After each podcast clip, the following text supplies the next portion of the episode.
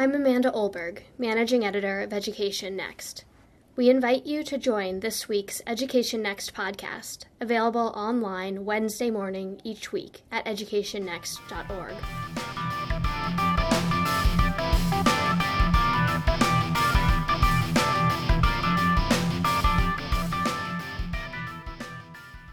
Each winter, thousands of school superintendents in the northern half of the United States routinely face the same decision whether or not to cancel school in light of an impending snowstorm.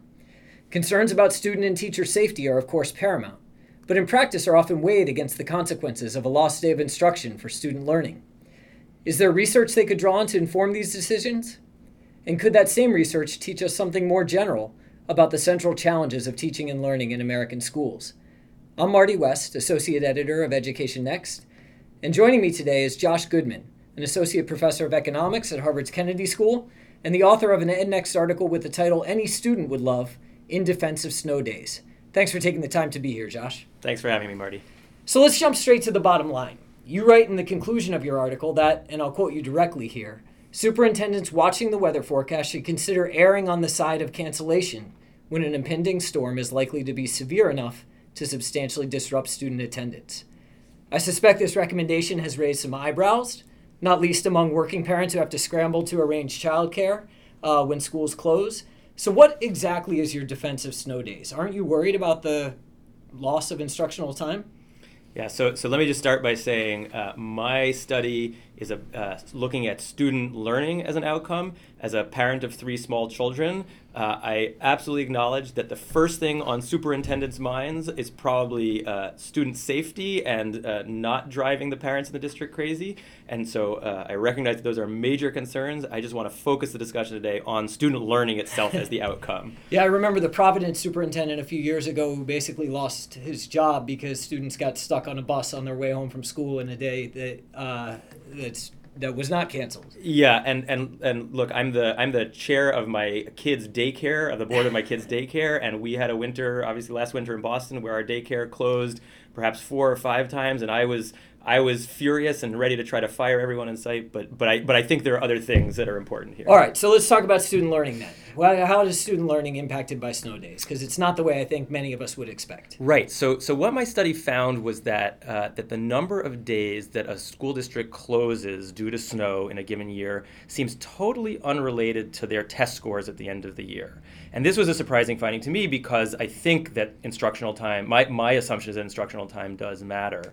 Um, and so uh, w- what I found was that at least the days lost to snow days don't seem to matter. And my, my theory about that is that uh, in most years and in most districts, uh, other than in sort of major snow events, uh, most districts have one, two, three snow days, and my suspicion is that teachers know how to deal with that lost time pretty well because the school is closed. There's usually uh, some knowledge ahead of time that the school is going to be closed, and the teachers can plan around that, push their lesson plans back a day, maybe cut something out of the curriculum a little bit later that's not going to be on the standardized test at the end of the year. So, can you tell us how you studied that issue and where uh, you did the study here in Massachusetts? That's right. And that's right. I suspect most people would say well, places that get a lot of snow maybe differ in for lots of reasons. That's right. So, so what I did in my study was to to watch the same set of school districts over time in Massachusetts and study them in years when the same you know one district would get a lot of snow and then that same district in the following year would get relatively little snow. And ask the question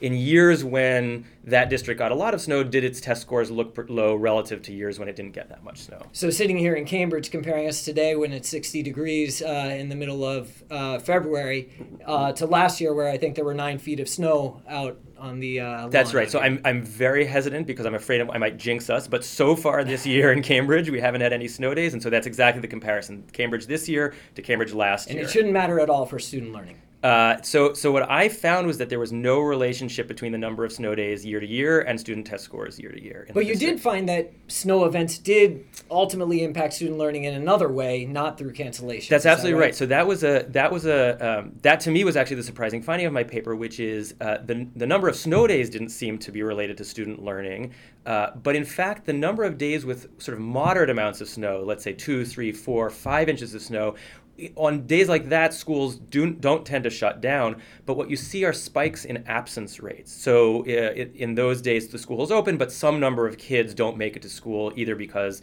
the weather is making it tricky for transportation from their parents or public transit, or perhaps they're sick because the weather is lousy, but for some reason, absence rates are higher. And that does seem to impact student learning. So, how could it be the case that instructional time overall is not having an impact, but student absences are translating into substantial impacts on right. learning. So my working theory is that uh, something like a snow day, where the entire class stays home, is a relatively easy thing for a teacher to plan around. You just delay your lesson plans a day, and you figure out something that can be cut out of the curriculum later in the year.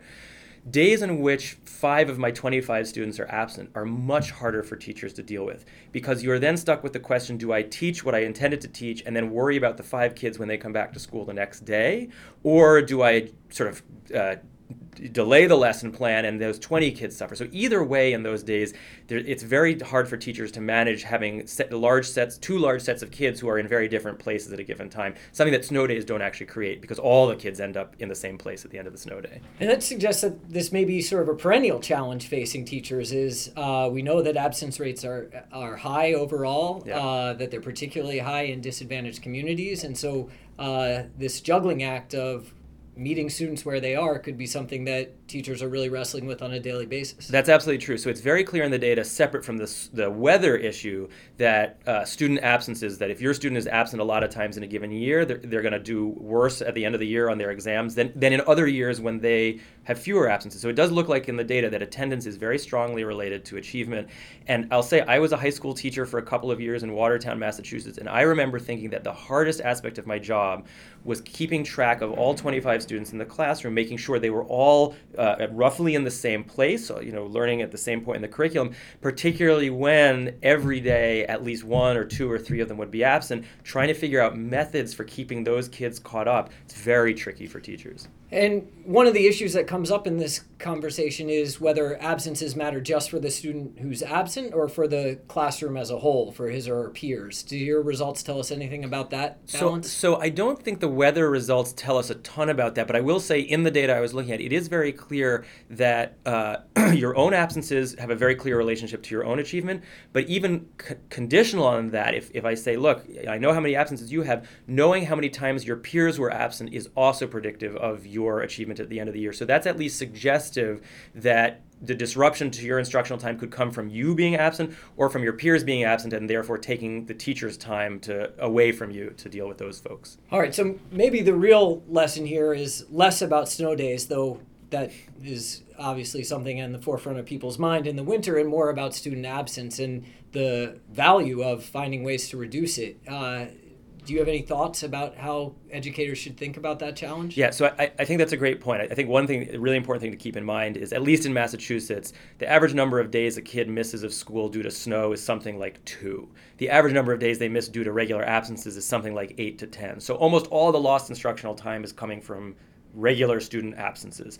Um, I think we don't have a great handle yet on how to help absences. I think we're just beginning to see over the last couple of years uh, various social scientists and educators beginning to experiment with methods such as uh, informing parents about student attendance rates and seeing it turns out parents at least of older kids may not be quite as aware as we think they are of the fact that their kid is not attending school as frequently as they think. And so and maybe may, how frequently other students attend right? That's exactly right. So some folks here at the kennedy school have been uh, todd rogers here at the kennedy school has been running experiments saying if we if we mail home information to parents saying your kid is absent this many days a year. His peers are absent this many days. Sometimes that comparison is enough to motivate better attendance so at least until that strategy starts yielding widespread, uh, I guess, outbreaks of strep throat, uh, then uh, maybe that's a worthwhile uh, avenue for improvement. Absolutely. I'd also, frankly, I think another way to go is to for schools and teachers to think about how what are best practices around dealing with absent students, mm-hmm. because at some point